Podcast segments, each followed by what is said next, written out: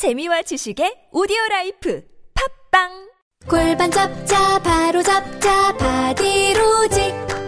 허리 통증 바로 잡자 바디로직. 몸매 교정 바로 여름에도 잡자, 아시죠? 바디로직. 라이트. 통기성이 좋아서 한여름에도 쾌적. 신축성은 여전해서 내 몸에도 최적. 올여름도 자세가 좋아지는 골반 교정 타이즈. 바디로직.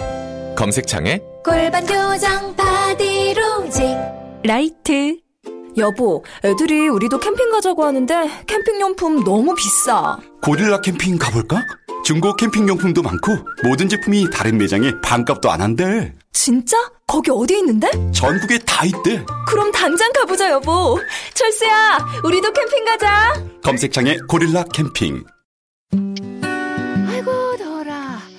웅이 엄마 배가 많이 나왔네 참 웅이 엄마 출산이 언제라고 했지? 9월 중순이요. 잘 됐네 동주민센터에 출생 신고할 때 출산 축하용품 신청도 같이 해 그게 뭐예요? 서울시가 7월부터 아이를 출산한 가정에 10만 원 상당의 출산 축하용품 주고 있거든 네? 모든 가정에요? 아, 그리고 7월부터는 서울시에서 모든 출산 가정에 산후조리 서비스도 지원해 준대. 어, 보건소에 신청해 봐. 게다가 9월부터 아동 수당 10만 원도 준대. 우와, 태어나라기가 복덩이네, 복덩이. 서울시가 우리 아이의 탄생을 함께 축하합니다. 원하는 걸 말씀해 주세요. 나 치아가 고르지 않아서 치아 교정해야 될 것 같은데 치과 좀 추천해줘. 화이트 이 치과를 추천합니다. 어디에 있어? 네. 부산 경남 5개 지점에서 평일 저녁 9시까지 진료합니다. 가기 전에 상담받을 수 있어? 1544-2944로 전화를 연결합니다. 네이버에 화이트 이 치과를 검색하세요. 전화 문의는 1544-2944, 1544-2944.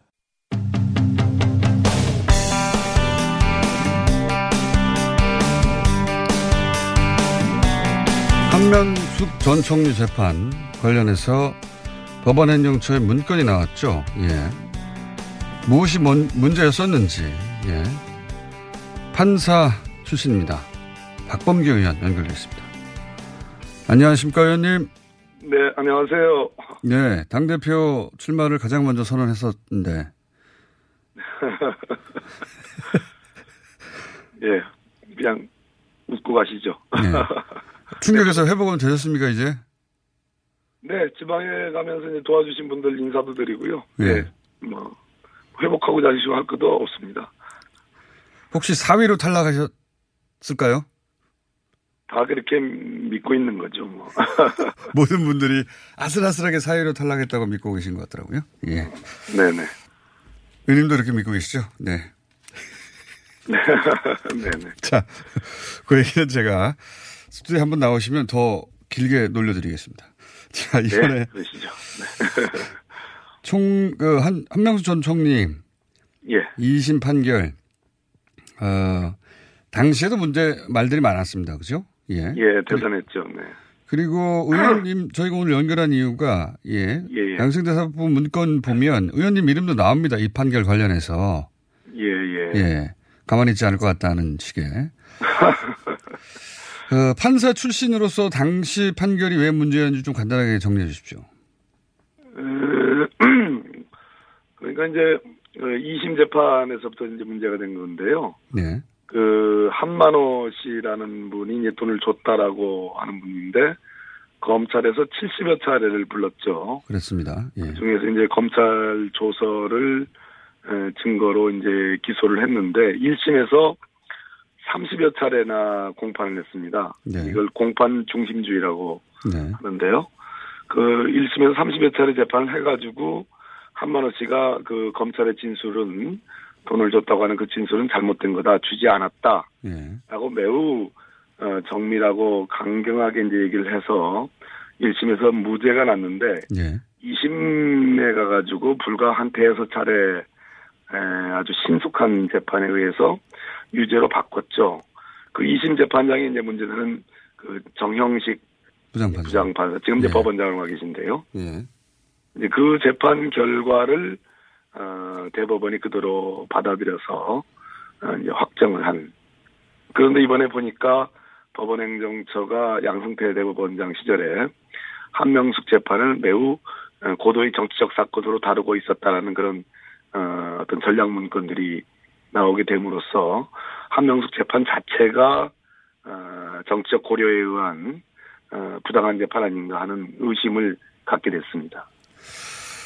그러니까 그때도 이 판결은 이상하다. 뭐 이정열 전 판사님 같은 경우에는 역대 최악의 판결 중 하나라고 평가도 하고 그러시던데. 네네. 그때도 그 판결 자체로 문제가 많았지만 지금은 이제 문건이 나와서 아 이걸 고리로 뭔가 거래가 있었구나 이런 의심을 계속 더해가는 와중입니다. 그렇습니다. 그, 런데그 판사가 하필이면 이심 판사가 정영식 부장 판사여서 더욱 어, 그런 의구심이 들게 하는데 그 저희 뉴스공장을 들으셨는지 모르겠는데 주진우 기자가 사실 2012년에 예예 그렇습니다. 예예 예, 정영식 부장 판사 이름을 들었거든요. 저희는 그때 저도 들었습니다만 예. 이분이 누군지 모르고 그냥 아 이분이 우리 재판이 하면 큰일 났다 이렇게만 네. 기억하고 있었는데 근데 이제 이분이 정말로 우리 재판에 등장하셨어요 2심 때 오천살인 네. 사건 이런 게 가능합니까 법원 시스템으로 원래 이게 뺑뺑이 아닌가요 법원에서 어, 뭐 서울중앙지법 포함해서 모든 법원이 이제 배당 네 재판장을 누구를 만나냐가 이제 매우 이제 영향을 미치죠. 다 같은 판사가 아니기 때문에. 예, 근데 배당을 전자배당을 한다고 하는데 예.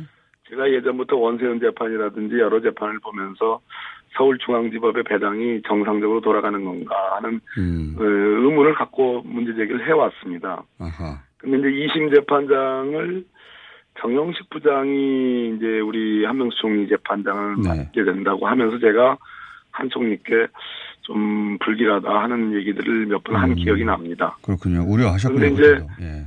그 너무나 우연의 일치치고는 참 뭐 기가 막힌 얘기인데요. 그 정영식 그 부장판사와 이 친인척 관계로 법사위에 뭐 실색격인 여당 당시 구여당이죠 자유한국당의 뭐 김진태 의원 또 이번에 퇴임한 민일령 대법관 또뭐 뭐한 박 박영 박선영 의원 네네. 이런 분들이 다 이렇게 연결이 돼 있는 걸 보면 참 기가 막힌 인연. 의원도 아주 큰 의원입니다. 그죠? 예. 그렇습니다. 그러니까 저희도 이름을 듣고 나서 정말로 어 저희 재판에 이심 판사로 등장해서 아 이건 저희 나름의 결론이고 우연일 수가 없다라고 네네. 판단했지만 물론 물증은 없습니다. 물증은 없는데 원래 네네. 말씀하셨다시피 그 일반인들은 뺑뺑이라고 하고 전자배당으로 누군가의 의지가 반영될 수 없어야 하는데 누군가의 의지가 반영된가 된 것이 아닌가 이런 의구심이 드는 거는 어쩔 수 없었거든요. 게다가 이분이 삼성 또 재판을 맡으셨어요. 삼성 이재용 부회장. 그렇습니다. 예. 그 그러다 이재용 보니 예 네 말씀하시죠. 이재용 부회장 그 첫 번째 판사는 최순실 어, 그 부친이 최순실과의 연관 때문에 어 물러났고 그리고 갑자기 정영식 부장 판사가 그 자리를 맡았는데 이때도 좀 말들이 있지 않습니까? 그러니까 결국은 그 서울중앙지법의 에, 영장 전담 그리고 형사 합의 재판부장이라는 네. 이제 그, 그 요직의 자리죠. 그리고 음, 당연히 중앙지법의 중요한 사건들, 시국 사건들이 이제 많이 가는데 양승태 대법원장 시절에 법원 행정처를 통해서 어, 뭐 재판거래 의혹이라든지 좀 있을 수 없는 사법농단 또 판사들에 대한 사찰 이런 것들이 벌어졌으니까 서울중앙지법의 재판장의 배정 어, 또뭐그 재판부별로 무슨 전문재판부 제도라고 그래가지고 어, 사실상 전자배당을 무색해 만들거든요. 뭐 부패 전담부 무슨 전담부 해가지고 결국 사건이 그 어, 대법원장하고 뭐 가깝다고 여- 느껴지는 어, 그런 재판부에 배당이 될 수밖에 없는 음. 어, 그런 구조가 돼 있었죠. 그러니까 전자배당이 정영식 음, 예, 정영식 재판장 입장에서는 그런 의심을 받게 되니까 당연히 그러려면 어, 공정한 재판을 위해서는 어, 피고인의 여러 가지 주장과 비- 어, 한- 변소 내용을 어, 경청하고 결, 결론이 어찌됐든 간에 그런데 저희들은 그 한만 원씩 돈 줬다고 검찰에서 진술한 그러나 1심에서는 아니다. 네. 아, 그러니까 진술이 갈리는 거 아니겠어요? 예. 그러면 재판장이 자기도 이런저런 인적 관계라든지 또는 뭐 과거의 전력으로 의심받는 상황에서는 좀 어, 피고인의 입장을 충분히 경청해야 되는데 음, 속전속결 재판을 했고 그 한만호 씨 증인 신청을 묵살했습니다. 그렇죠. 예. 그렇기 때문에 저희들은 이것은 공정하지 않은 재판이다라고 강력하게 주장했고 대법원에서 공판 중심주의 위배다 주장했는데 대법원 역시 아니나 다를까 음. 네, 그렇게 됐죠. 공판 중심주의라는 게 검사 앞에서 말한 것보다 공판장에 와서 네. 그렇습니다. 검사 변호사 다 있고 판사가 있는 그 공판장에서 하는 진술을 더 어, 신빙성 있게 봐줘야 예, 되는데 그렇습니다. 네. 그런데 판사가 그걸 사실상 그 원칙을 깨버린 거 아니겠습니까? 스스로 포기한 거. 아, 예, 그렇습니다. 예. 더군다나 가장 중요한 증인인데요. 돈을 줬다는 유일한 사람인데 그 사람이 돈을 안 줬다고 계속 주장하고 있는데 그렇습니다. 예. 돈을 안 줬다는 사람을 안 부른 거 아닙니까? 그렇습니다. 1심 재판 자체가 30여 차례 공판을 해서 굉장히 치밀한 그 1심 재판장이 법원에 아주 정평이 나 있는 치밀한 재판장이거든요. 네. 그래서 무죄를 선고했단 말이에요. 검찰에서의 한만호 씨 진술은 증거 신빙성이 없다. 아, 법관 앞에서 한 이 증언이 더 신빙성이 있다라고 했으면 2심 재판장인 정영식 어, 재판장으로서는 본인이 직접 들어봤어야 되죠. 그러나 아, 묵살했습니다. 뭐 불과 이렇게 대여섯 번 재판하고 끝내버렸어요. 그러니까요. 더군다나 이해찬, 이해찬의 전, 한명숙 전 총리 를 위해서 거짓말할 이유가 없지 않습니까? 전 총리인데다가 야당인데다가 어, 그 본인이 거꾸로 검찰이 계속 압박해서 70여 차나 부르고 겁이 나서 그랬다고 한 것을 스스로 인정했는데도 2심에서는 이번을 안 불렀고 자 그리고 또 1심 판결문에 어제 이제 어, 한명수 전 총리 정무수석 비서관을 했던 황창하 국회 도서관 관장이 예. 이런 말을 했습니다. 예. 1심에서 판결문에 반성의 기미가 없어서 형량을 이렇게 세게 때린다는 표현을 썼는데 1심에서 무죄 받았는데 그동안 뭘 반성하라는 말이냐 이렇게 항변을 했거든요.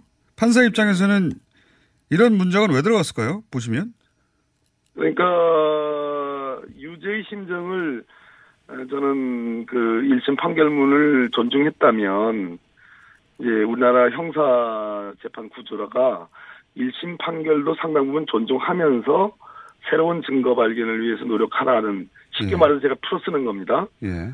이제 그러한 형사 재판 구조인데 1심 판결은 거의 뭐 아무런 의미 없게 사실상 의미 없는 판결로 보고 아, 저는 유죄의 심증을 이미 오래전부터 갖고 있었고 그런 전제에서 어, 어 돈을 안 받았다고 주장하니까 이거는 반성하지 않는 거다. 그래서 괘씸죄다. 음. 에, 저는 그런 어, 사고 논리 구조로 재판을 했다고 봐요. 그러니까 뭐 증인이 뭐라고 하던 또는 새로운 증거 증인이 뭐라고 하던 것도 없습니다. 증인을 불러주지도 않았기 때문에 그, 그렇군요. 1심이 뭐라고 하던 그리고 뭐라고 하던 2심이 새로운 증거가 나왔을 경우에 뭐 판결을 바꾸거나 그러는데 이건 새로운 증거도 없고 증인도 안 불렀는데 그 마음속에 유죄를 내려놓고 결론 내, 어, 판결을 한 게 아닌가 이런 의심을 하시는 거죠 지금. 예, 그렇게밖에 볼 수가 없습니다. 충분하게 피고인 쪽에 엄- 얼마나 중요한 재판입니까? 일국의 국무총리를 지내신 분이 더더군다나 그 전에 예전에 서울시장 나가기 전에 그 곽영욱 씨라고 대한통운 그 네네. 그것도 기소해가지고 무죄가 확정됐는데 그 바로 또 전격적인 이 수사를 또 별건으로 또 했죠. 수사를 개시해가지고 이제 정치적 탄압으로 다 비춰지는 중요한 사건이니까 그 사실심의 마지막 재판이 2심이에요. 그럼 충분히 들어주 보고 증인 신청하는 것도 가능한 한 들어주고 그렇죠. 맞습니다. 재판에도 늦지 않은데 뭐 번개불에 콩 구워 먹듯이 그 대법원에서는 법리만 따지니까 사실심 따지려면 증인 요청하면 대부분 들어주거든요. 2심에서는. 맞습니다. 네, 저도 해봐서 압니다만. 그런데 가장 중요한 증인, 돈 줬다는 그 증인을 요청했는데 안 부른 거 아닙니까? 이것만 봐도 이상한 거죠, 사실은. 그렇습니다. 자, 그, 그래서 이제 정영식 판사에 대해서 자꾸 이 이름이 등장하고, 어, 이러는데 이 문제는 그 진실을 밝히려면 어떻게 해야 됩니까? 지금 영장이 자꾸 이제 사법농단 건에 대해서 기각이 되잖아요. 예, 예. 영장 기각하는 이유 중에 하나가 뭐냐면 서울중앙지검은 항상 아, 법원의 판단을 받아야 되는 소위 수사 소추 기관인데 예. 여기서 대법원의 중요한 문건들을 다 가져다 보면 네. 결국은 대법원이 약점이 잡히게 되고 네네. 앞으로 향후 이 재판이 아니라 사법농단 음. 재판이 아니라 향후 있을 재판에 영향을 미치는 거 아니냐. 즉 음. 검찰권 남용을 우려한단 말이에요. 검찰, 그 그러니까 기관 대 기관으로서 그렇습니다. 검찰, 예. 그렇죠. 검찰이 사법부에 약점을 주게 될까봐, 예. 그렇습니다. 네. 약점이 있는지 없는지 모르겠는데 뭐 약점이 있다고 이미 약점 있죠. 예. 그런 이유로 기각하는 취지도 있어요. 그렇다면 아하. 특검으로 갈 수밖에 없지 않느냐. 아, 그리고 특검으로. 특별 재판부로 가야 되는데 예. 영장도 저는 어, 영, 서울중앙지법 영장 전담이 아니고 특검으로 가고 그 특검법 안에 특별 재판부를 구성하는 어, 그러한 어, 조항도 넣고 영장도 어, 특별 영장 판사를 어, 두는 그래서 원 트랙으로 어, 적어도 어, 독립성과 어, 중립성이 보장되는 그리고 수사 기밀도 완전하게 보완이 그 그런 우려를 하니까 법원에서요. 네, 그러한 어, 디자인을 지금 고려해야 되는 시점인 것 같아요. 알겠습니다. 근데 이 특검 발의를 생각하시는 것 같은데 이 특검 발의됐을 때 야당이 동의를 할까요? 이상한 구조가 돼버렸죠. 예. 특검은 야당의 원래 전유물인데 그래서 지금 드루킹 특검도 하고 있는데 이 특검을 동의하지 않으면 그러면 사법농단 건이 에, 조용히 묻힐 거냐 저는 저, 결코 그렇게 안 된다고 봅니다. 알겠습니다. 특검으로 갈 수밖에 없을 거라고 봅니다. 특검으로 가야 한다. 예. 이 문제는 저희가 앞으로 계속 관심을 가지고, 예. 그렇죠. 의원님과 계속 연결하여 스튜디오에 한번 나오셔서 길게 얘기하시고, 그때 네, 당 대표로 괴롭히지 마시고요. 선전했다고 그러셔야지 그렇게. 선전했는지 알려면은, 예. 아깝게 4위로 떨어졌다는 얘기를 들어야 얘기를 되는데. 좀 해주세요. 그렇게 알고 있겠습니다. 네. 아깝게 4위로 떨어지셨다고. 조만간 이 특검 문제로 다시 한번 모시겠습니다. 네. 그러시죠. 네. 지금까지 박범계 의원이었습니다. 감사합니다. 감사합니다. 네.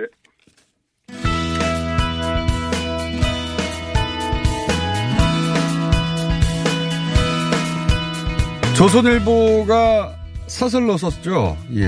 한국과 미국의 경제 성장률을 비교하면서 우리는 0.7, 미국은 4.3, 충격적이다. 예. 이게 가짜뉴스라고 제가 말씀드렸는데 전문가를 통해서 한번 팩트체크 해보겠습니다. 건국대 경제학과 최백은 교수님 전화 연결됐습니다. 안녕하세요, 교수님. 네, 안녕하세요. 네. 조선일보뿐만 아니라 몇몇 경제지가 한국은 2분기 0.7 성장, 그리고 한국 경제보다 12배 큰 미국은 4.3% 성장, 이렇게 보도를 했거든요. 이게, 예. 어, 기준이 다른데 똑같이 비교한 가짜뉴스라고 제가 말, 말을 했는데 좀 전문가로서 구체적으로 어떻게 다른지 기준이 설명을 좀 해 주십시오. 일단 뭐 그 유력 신문사들이 이게 몰라서 이렇게 보도했을 것 같지는 않은데요. 그렇죠. 예. 좀 저는 좀 약간 악의적인 보도가 아닌가 생각이 드는데요. 에, 우리가 소득 어, 성장률이라는 것은 이제 한 나라 전체의 소득의 증가율인데요. 예. 그 소득 증가율은 우리가 측정하는 방식이 몇 가지가 있습니다. 예를 들어서 우리가 7월 달에 네. 내 소득이 예를 들어서 6월 달에 비해 가지고 네. 한 1%가 증가했다고 얘기할 수도 있고요. 예. 그 다음에 1년 전, 그러니까 작년 7월 달에 그렇죠. 비해서 그러니까 만약에 한 5% 정도 올랐다 이렇게 비교할 수도 있겠죠. 네네. 그리고 또 내 7월 달에 소득이 6월 달에 비해서 1% 올랐는데 그 속도로 만약에 올해 쭉 소득이 증가한다면은 네. 증가한다면 그러니까 뭐한3% 증가할 것이다. 뭐 이렇게 뭐 얘기할 수도 있을 것이고요. 예. 뭐 이렇게 여러 가지 방식으로 측정할 수 있는데 한국은행에서 0.7%를 얘기한 것은 1분기 대비해 가지고요. 예. 0.7%가 증가했다는 것이고 예. 미국의 이제 그러니까 2분기 4.1%가 증가했다는 것은 1분기 대비해서 이제 그러니까는 그 증가율이 네. 한 1.0% 되는데 이걸 가지고 올해 한 12개월을 이제 에, 아하. 추정을 해보게 되면 한 4.1%가 될 거다. 아하. 이렇게 이제 얘기를 한 거거든요. 완전히 다르네요. 기준이. 기본적으로 하나는 미국은 연율이고요. 예. 우리나라는 그냥 기본적으로 3개월치가 되는 것이고요. 음. 또 하나 중요한 점은 어, 기저 효과라는 게 있죠. 기저 효과. 그러니까 비교 연도 비교 값이 되는 그 값들에 비해 가지고 상대적으로 얼마나 이제 올랐냐 했을 때 비교 네. 값이 낮을수록 이제 그 증가율은 높을 수밖에 없잖아요. 예. 기준이 되는 값이 이제 이렇게 낮을수록요. 그렇죠, 그렇죠. 그러니까 우리나라 같은 경우는 1분기에 이제 1.0%가 이제 증가했어요. 예. 반면에 이제 미국은 이제 그러니까 0.5%뿐이 안 증가했습니다. 음. 그러니까는 이제 상대적으로 어, 똑, 똑같이 증가하더라도 미국이 더 많이 증가할 수밖에 없죠. 그렇죠, 그렇죠. 어. 그래서 이제 이런 이제 그러니까 여러 가지 차이가 있는데 이걸 그냥 단순하게 그러니까는 우리나라 분기별 그러니까는 어, 성장률 0.7%하고 연율로 계산한 4.1%를 그냥 단순 비교하는 것은 이거는 기본적으로 어, 한 4배 정, 4배 정도를 아하. 더 그러니까는 더 가산을. 해서 이제 가중치를 음. 어, 이제 부여해서 계산한 거기 때문에 단순 비교할 수 없고요. 예. 더군다나 만약에 조, 예, 조선일보 같은 경우에 그런 식의 보도라고 한다면은 1분기에요. 예. 우리나라가 4.1%를 증가했어요. 아, 1분기에. 예, 우리나라 근데 미국은 반면에 2.2% 증가했습니다. 아, 그러니까 교수님 말씀은 만약에 미국 방식을 우리나라 1분기에 적용하면 우리나라가 4.1% 성장한, 성장한다는 거죠? 예, 음. 미국은 2.2%였었고요. 미국 방식을 적용한다면. 예, 미국 방식을 적용했을 때 우리나라가 한 두 배 정도가 더 높았던 겁니다. 1분기에요. 1분기에. 아하. 예, 그런데 그런데 그래서 그때는 그러니까 뭐 우리나라 성장률이 미국보다 그러니까 두 배나 높다 이런 보도 안 하잖아요. 그렇죠? 그러니까 이게 이제 그러니까는 굉장히 자의적으로 이제 그러니까는 수치를 악용했다는 얘기고요. 예. 우리가 흔히 이제 에, 오이 저 이렇게 세계 경제하고 비교할 때 이제 몇 가지 비교하는 기준이 있는데 OECD 이제 평균으로 보더라도요. 예. 아직 2분기들은 발표한 나라들이 많지가 않은데 예. 1분기가 우리나라가 1.0% 증가했잖아요. 예. 똑같은 기준으로 이제 OECD 전체 평균을 보게 되면 0.5분이 안 돼요. 아, OECD 평균보다 훨씬 높다, 우리가, 현재. 그렇죠. 예. 일본은 오히려 마이너스 0.2였었고요. 예. 독일처럼 그러니까 경제가 건조하다는 건실하다는 나라도 0.3%뿐이 안 됐고요. 예. 그리고 소위 말해서 이제 신흥국하고 선진국이 섞여 있는 G20이라는 이제 국가가 있죠. 예. 20개 국가요. 여기도 0.9%뿐이 안 됩니다. 우리나라보다 좀 낮았어요. 음. 그러니까 뭐 우리나라 성장률이 성장률 수치만 보면은 그렇게 이제 나쁜 편도 아니고요. 예. 평균적으로 볼 때는 그러니까 뭐 선방을 합자고 이렇게 에, 표현할 수 있겠습니다. 아, 그렇군요. 물론 성장률 수치로 모든 걸 말할 수는 없지만 지금 이제 성장률 수치 가지고 지금 한국 경제가 망했다는 식으로 조선일보가 보도를 하니까 예. 그래 그러면 진짜 한번 따져보자라고 이제 교수님이 설명해 주셨는데 그렇게 따지면은 지금 아주 나은 편이다 OECD 국가 중에 이렇게 말씀하셨잖아요. 그렇죠. 예. 이게 경제를 한다는 사람들이 이게 알 수가 없는 내용입니까? 도저히? 아니죠. 이걸 이거는 그러니까 우리가 이렇게 복잡한 지식을 어, 요하는 것도 아니고요. 예. 기본적으로 그러니까는 그 이 성장률 수치를 그러니까는 이거를 그러니까 이제 그러니까 대 나라들마다 이제 발표하는 이제 방식이 장단점이 있기 때문에 그렇습니다. 이런 네. 이제 그 방- 발표하는 방식의 차이는요. 그러니까 우리가 그래서 6월달 대비 7월달 소득이 얼마가 올랐, 올랐냐고 하면은 바로 전달에 비해서 내 소득이 얼마나 올랐냐니까 그러니까 그걸 체감하는 게 내 소득이 얼마나 빠르게 변하고 있는 걸 체감할 수 있는 반면에 1년 전하고 비교할 때는 좀 아무래도 우리가 좀 잊혀진 시간의 어떤 갭이 존재하고 있잖아요. 그렇죠. 그러다 보니까 이제 그러니까는 어이그 1년 전 비교하는 것이 이제 단점이 있는 반면에 반면에 이제 그러니까 1년 전하고 비교해 보게 되면은 상대적으로 우리가 어, 내 소득이 그러니까 어 그 1년 전에 비해서 얼마나 올랐느냐를 또 이제 비교할 수 있는 장점이 또 있는 것이고요. 예. 그래서 이게 장단점이 있는 건데 전혀 다른 그러니까 추정 방식을 가지고 그러니까는 이걸 그냥 단순 비교하는 것은 이건 굉장히 어떤 무지의 소치일 뿐만 아니라 굉장히 어떤 의도가 깔리지 않는 이상에는 이런 이제 비교를 할 수가 없는 거죠. 그래서 제가 궁금한 것은 전문가가 보시기에 이거는 아, 이게 너무 어려운 내용이라서 무지해서 그렇다가 아니라 저는 이제 개인적으로는 야, 이게 무지해서 이럴 수가 있나. 이건 일부러 그랬다라는 생각이 드는데 전문가가 보시기에는 어떻습니까? 그러니까 이게 이제 그러니까 어 최근에 이제 우리나라의 보수 어, 언론들을 비롯해 가지고 지금 경제가 굉장히 이제 안 좋다고 이제 얘기를 하고 있잖아요. 예. 예, 소위 말해서 이제 소득주도 성장론이 예. 사실상 그러니까 파산한 거나 다름없다는 식으로까지 이제 그러니까 어, 맞습니다. 표현들도 하고 그러는데 예. 이제 그러한 이제 그러니까는 그 주장을 뒷받침하기 위한 예. 하나의 그러니까 이 그 그걸 뒷받침하기 위해서 자신들이 그러니까는 편한 그러니까 데이터를 그러니까 우리가 사용하려는 유혹에 빠질 수가 있죠. 음. 유혹에 빠지는데 유혹에 빠지더라도 적당히 좀 유혹에 빠져야 되는데 이건 좀 이건 좀 너무 그러니까는 그 어떻게 보면 무식하게 좀 이렇게 비교를 한 거죠. 한마디로 비교 표현하면요. 이게 어, 일부러 그런 거라고 보시는 거죠. 예. 아니 상당히 이거는 이거는 그러니까는 그 웬만한 그러니까 뭐 경제부 기자든 아니면 일반 신문사에서는 모를 수가 없는 거예요. 이 차이는요. 그러니까요. 근데 이걸 그냥 이렇게 단순하게 비교해서 그러니까 수치를 가지고 4.1, 0.7로 얘기하는 것은 이거는 그러니까 뭐 저기 의도가 있을 수, 있- 있었다고 얘기할 수밖에 없는 거죠. 알겠습니다. 저희가 오늘은 요 팩트 체크만 했는데 교수님 저희가 마침 저희가 경제 전문가 자리가 비어 있거든요. 시간이 좀 어떻게 되십니까? 예, 예. 예, 불러주시면 뭐 저기 저 알겠습니다. 일, 일주일에 한 번 정도 시간이 나시면 좋겠네요. 저희 어, 갑자기 문자들이 아 이해가 너무 잘 된다. 예 그런 문자들이 많이 오고 있습니다. 최백원 네네, 교수님. 감사합니다. 네. 네네 시간 좀 내주시면 앞으로 저희가 좀 자주 모시겠습니다. 네. 네네 감사합니다. 오늘 말씀 감사합니다. 네. 지금까지 건국대 경제학과 최백은 교수님이었습니다. 오빠, 우리 어디 가는 거야? 정수 가지. 와, 우리 말 타러 가는 거야? 그렇게 좋아? 고민하지 말고 장수로 오세요. 온 가족이 즐기는 승마 체험과 국내 최대 규모의 말 역사 체험관 등 장수에는 정말 볼 것, 누릴 것들이 넘쳐난답니다. 말의 심장 소리를 직접 느껴보는 장수에서의 하룬 여행. 장수는 항상 가까이 있습니다. 주말 여행은 장수로. 승마 체험 예약은 063-350-5486. 현우야, 편한 알바 없을까? 손쉽게 글 쓰면서 돈 버는 알바가 있지. 어? 그게 뭔데? DB팩토리라고 시간과 장소에 구애받지 않고 간단한 글쓰기로 알바를 할 수 있어. 그리고 PNB 마케팅의 자회사라서 믿을 수 있다고. 아직도 최저임금 받고 아르바이트하고 계세요? DB팩토리는 최고의 수익을 보장합니다. 네이버에 DB팩토리를 검색해 보세요.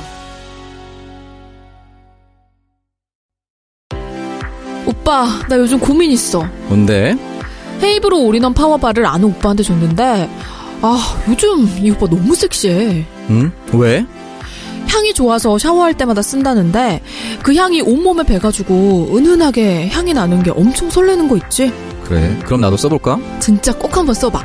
이거 완전 물건이라니까? 여자의 마음을 훔치는 향수 비누 헤이브로 all-in-one power bar 포털에 헤이브로를 검색하세요. 헤이브로. 오늘 녹음 끝나고 한 잔? 술 끊는다며. 술 끊겠다는 결심들 많이 하시는데요. 네. 쓸데없는 짓 하지 마시고요. 네, 술친금이 있잖아요. 아니 다들 술자리만 있으면 오라고 난리잖아. 술친금 들고 가야지. 술친금을 그렇게 퍼주니까 부르지. 술친금이 있어야 술자리가 오래 간단 말이야. 내 친구들이 전부 다 술친금 인정했어. 오빠도 한 잔 콜? 그렇다면 가지야. 네이버에 술친금을 검색하세요. 멀쩡합니다,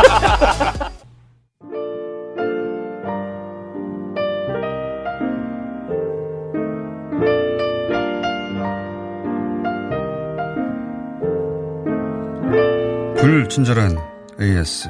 방금 어, 최백원 교수님에 대한 문자가 많네요. 예. 근데 한 문장에 그러니까 20번 정도 들어가는 것 같으니까 그러니까 경제로 해. 네. 정정 브라더스 어, 반응 좋네요. 네. 그리고 박범계 의원 한 표 차이로 4등 한 것을 저는 확신합니다라고 누군가 보냈는데 박범계 의원님의 보좌관이 아닐까 합니다. 네. 여기까지 하겠습니다.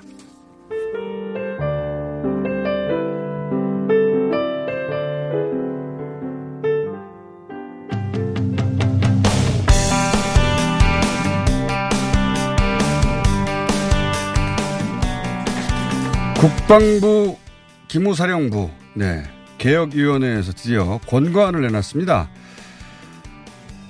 국군 기무사령부 개혁위원회 위원장 장영달 의원 직접 연결해 보겠습니다. 안녕하십니까?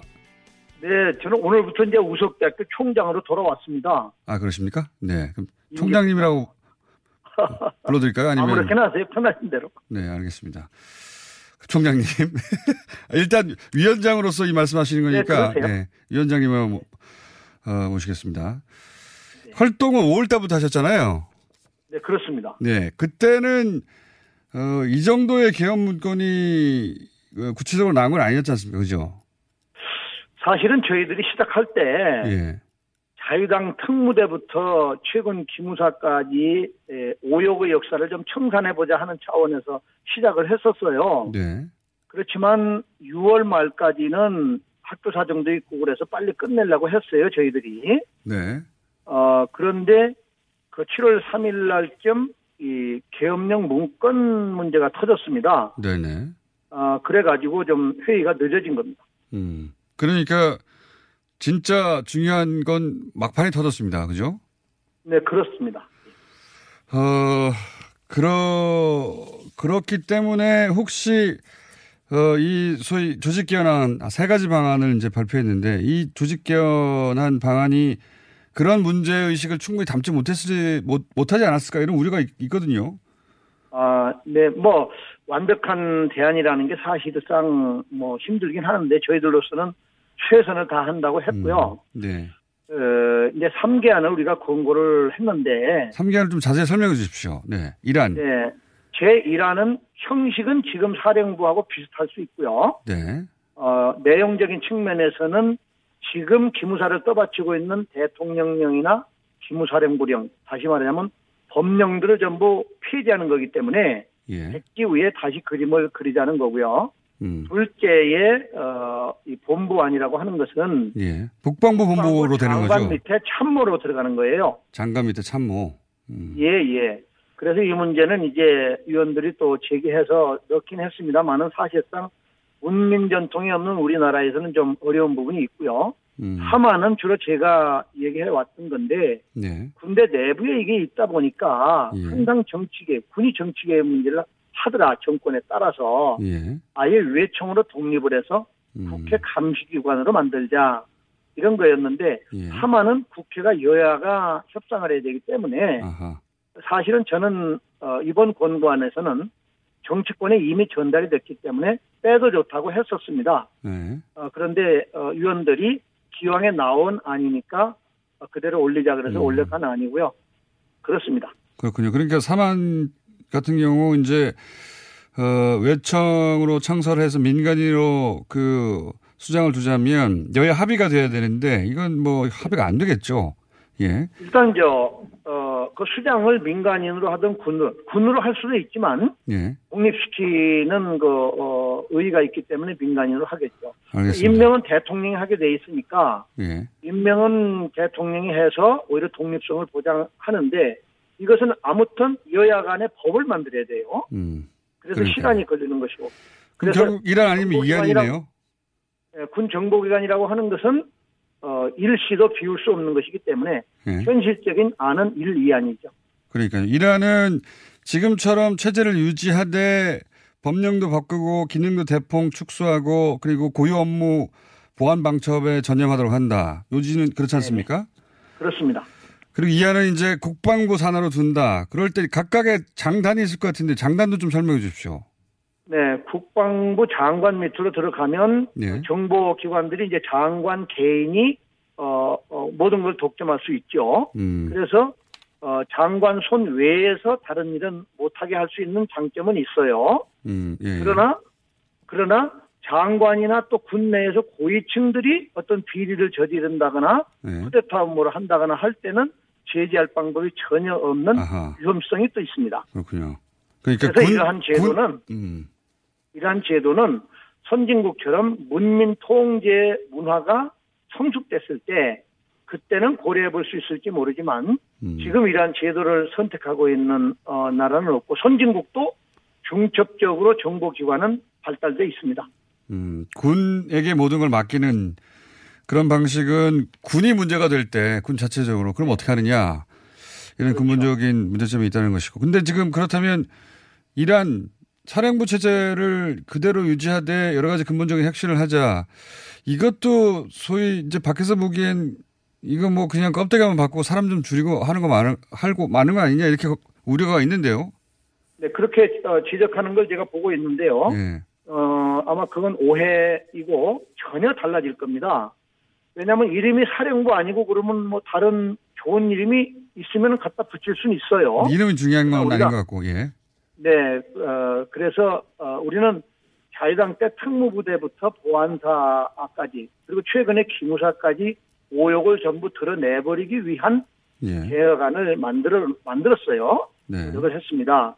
근데 이제 어 사령부 안이라고 하는 것은 기무사령부를 자꾸 연상하니까 오해가 발생하는데 그 안에 지금까지 그냥 광범위하게 모호하게 예, 임무 범위를 정했던 것들을 이번에는 완전히 구체화시켜서 예. 세세하게 못을 박았습니다. 즉 대표적으로 대통령을 사령관이 독대를 이 권위주의 정권에서 어, 자유자재로 해가지고 예. 특권을 부렸단 말이에요.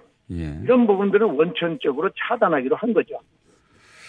근데 이제 이럴 수도 있지 않습니까? 그러니까 대통령이 어 기무사령부를 어, 정상적인 그 통치 수단 국구 통수권을 강화하고 하는 그런 관점에서만 사용하면 독대도 문제가 없는데 그렇죠? 네네. 예, 독대를 네, 그렇습니다. 그러니까 예.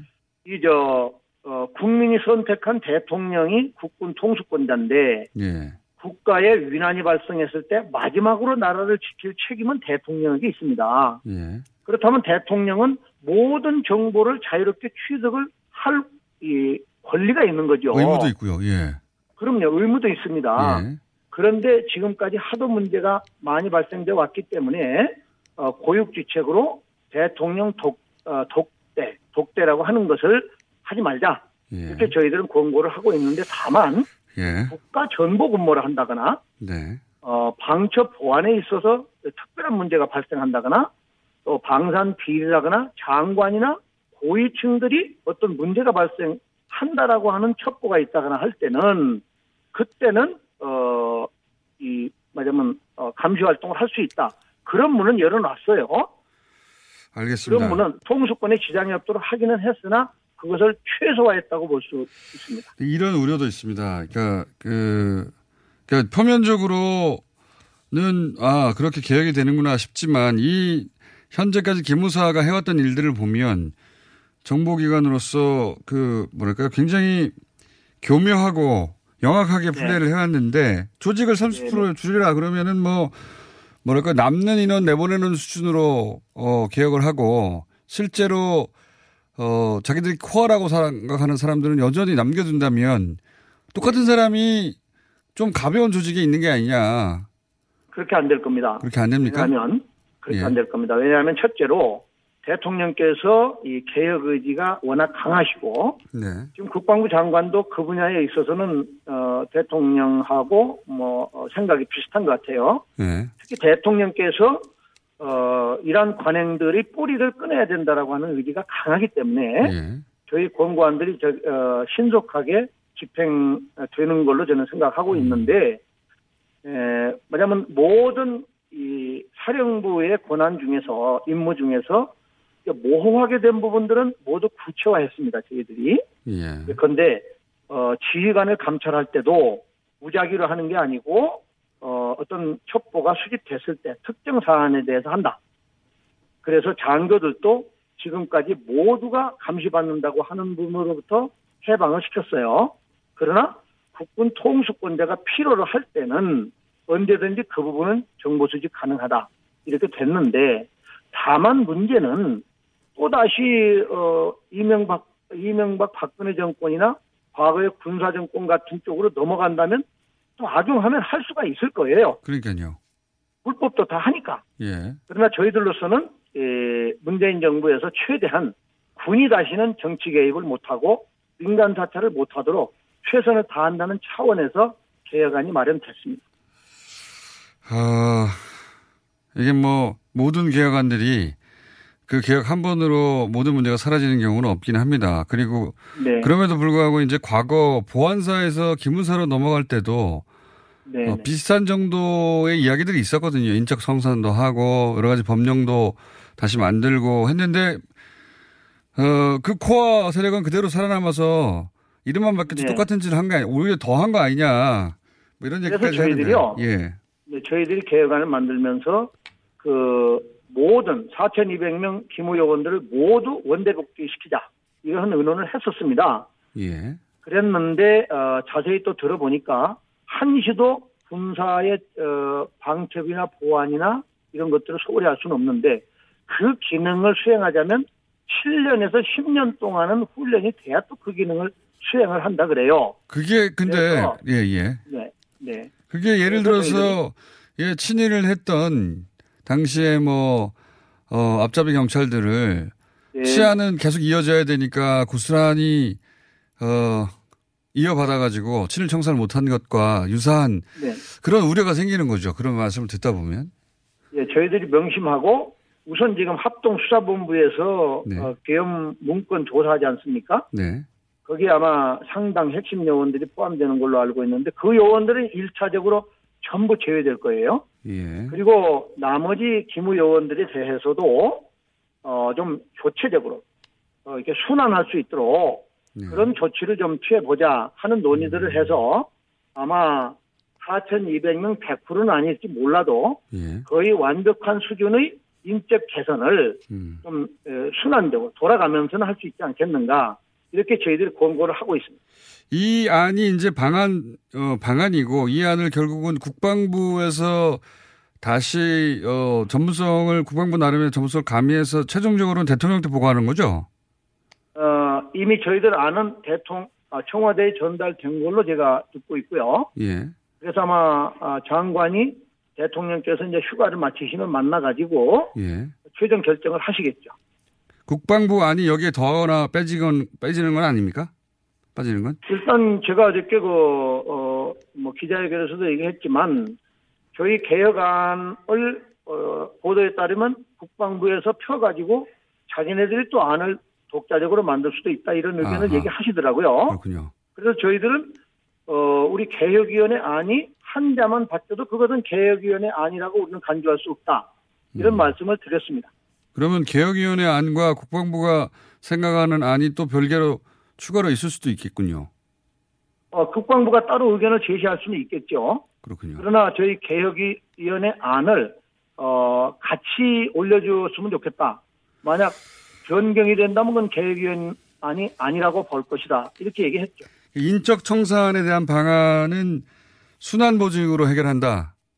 그렇습니까? 아, 그 말씀 뭐냐면 네. 기본적으로 합동수사단에서 대상이 말하자면 이번 범죄 대상이 된 사람들은 자동적으로 교체될 것이고 나머지 인원들도 어 기존 군부대에서 또 거부 반응이 워낙 커왔기 때문에 그 사람이 그 사람이라고 하는 것은 불신이 남, 남게 되므로 그런데 또 7년이나 10년 이렇게 오랫도록 전문성을 가지려면 시간이 걸린다고 하면 이 순차적으로 그 전문성을 길러지는 대로 교체를 하는 게 좋겠다. 이렇게 견면했다, 음. 권면을 했다는 말씀입니다. 예를 들면 그 특정 분야의 전문 기술이 어, 숙성되는 한 5년, 7년 정도 지난 다음에 순환한다든가. 네, 그렇습니다. 알겠습니다. 오늘 여기까지 듣고요. 예. 이 계획안이 어떤 계획안이 선택될지 모르겠는데 그때 가서 또 한번 모시겠습니다. 오늘 말씀 감사합니다. 네, 고맙습니다. 네. 장영달 기무사 개혁위원회 위원장이었습니다. 바로 이어서 어, 군 법무관 출신 김정민 변호사 잠깐 연결해서 어, 생각 우려하시는 점 좀 들어보겠습니다. 안녕하세요. 예, 안녕하세요. 김정미 변호사입니다. 네, 어, 개혁위원회는 물론 뭐 최선을 다해서 어, 안을 만들었겠지만 들으시고 시간이 좀 짧으니까 핵심만 들으시다가 네, 아, 네. 점은 걱정이 된다는 점 없으십니까 혹시? 예, 제가 보기에는 이 기호가 가지고 있는 여러 기능 중에 예.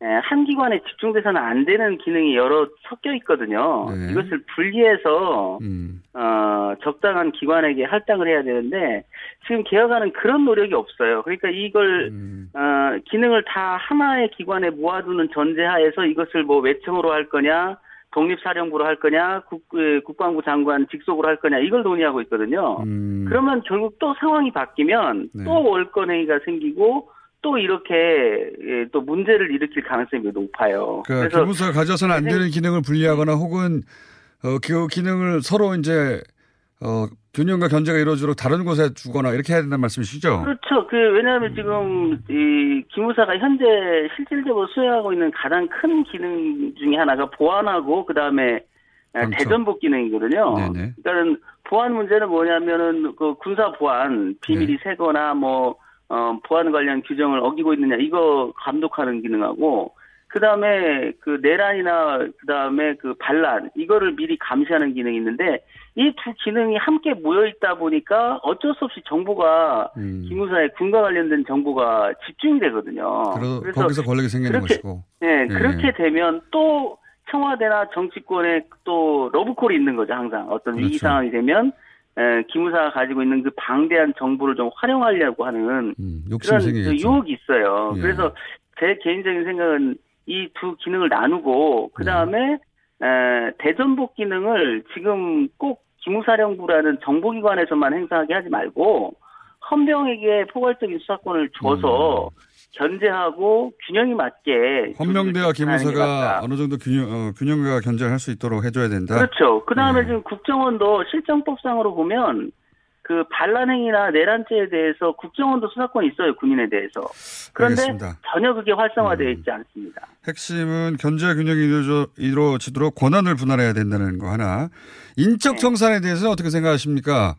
지금 뭐 30% 인적 청산, 네. 네, 인적 청산 문제는 30%다 이렇게 볼 게 아니고. 예. 그래서 제가 지금 기무사에서 현재 하고 있는 일, 과거에 했던 일을 면밀하게 다시 보자는 거예요. 음. 그래서 거기에도 위법행위가 있고 그래서 책임질 사람을 걸러내야지 30% 기준은 뭡니까? 누구를 결국은 뭐, 음. 어, 조직 내에서 좀 밀려난 사람들이 또 잘려나간다는 거잖아요. 그렇죠. 그래서는 안 되죠. 과연, 과연 그 징벌 해야 될 사람이 있다면 또 징벌 해야 될 예, 구체적인 조직이 있다면 그것은 명확한 증거를 가지고 어, 수사나 이 감찰을 통해서 유법 사실을 확인한 다음에 그 사람들을 인적 청산도 하고 조직도 정리를 해야지 30%그 기준 너무 모호하고요. 그 다음에 모든 기무사 요원들이 다 범죄자다 이런 단정을 하는 것도 지나친 인권 침해죠. 알겠습니다. 그러니까 5%가 되든 50%가 되든 네. 어, 숫자를 정해두고 할 일은 아니고 그죠? 예, 그렇죠. 근데 그 책임 있는 사람은 명백히 걸러내서 잘라야 되는 것이고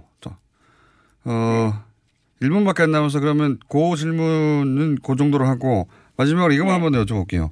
예. 이게 이제 외청이냐, 어, 뭐 아니면은 국방부 산하냐, 아니면 그 네. 기종 사령부 체제를 유지하느냐, 예. 셋 중에 시간이 1분밖에 없으니까 예. 요게 제일 낫다. 왜? 저는 국방부 장관 직속으로 두는 게 맞아요. 왜냐하면 외청이나 독립사령부는 언제든 또 지금 같은 월권, 어, 그 다음에 통제를 벗어나는 행위 또 일어날 가능성이 높아요. 그런 이건 어, 이런 우려는 어떻게 생각하십니까?